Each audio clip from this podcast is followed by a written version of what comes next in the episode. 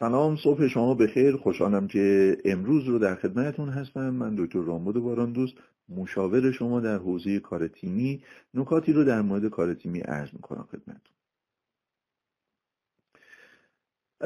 امروز می‌خوام در مورد یه ویژگی مهم بگم. تنها چیزی که کسب و کار رو در نهایت یک پارچه و استوار نگه میداره ایمان مشترک اعضای تیم به هدفها و ارزشهاشونه.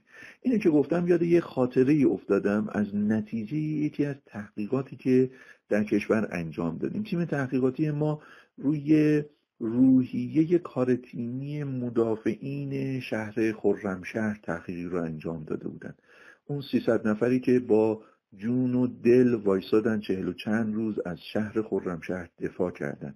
و شاید جالب باشه براتون که چند تا اصل کار تیمی توشون بسیار پررنگ بود. ما با بعضی از اینها مصاحبه کردیم ساعتها گفتگو کردیم پرسشنامه های متعددی رو باهاشون پر کردیم و همشون همه اونها بلا استثنا از خاطراتی یاد می‌کردن که نشون می‌داد ایمان مشترک داشتن برای رسیدن به هدفشون و ارزشهاشون که اونم دفاع از خاکشون بوده و دفاع از شهر شهر بوده.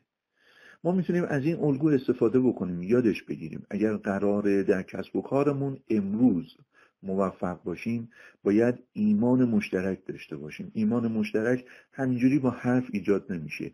باید وقت بذاریم گفتگو بکنیم همدلی ایجاد بکنیم تعارضهایی اگر اتفاق میفته رو حل بکنیم تا بتونیم به این ایمان مشترک برسیم که ایمان مشترک ما رو می‌تونه به کسب و کاری موفق برسونه که اون وقت یقینا یه جشن رسیدن به کسب و کاری پر رونق رو می‌تونیم توی جمع خودتون داشته باشید.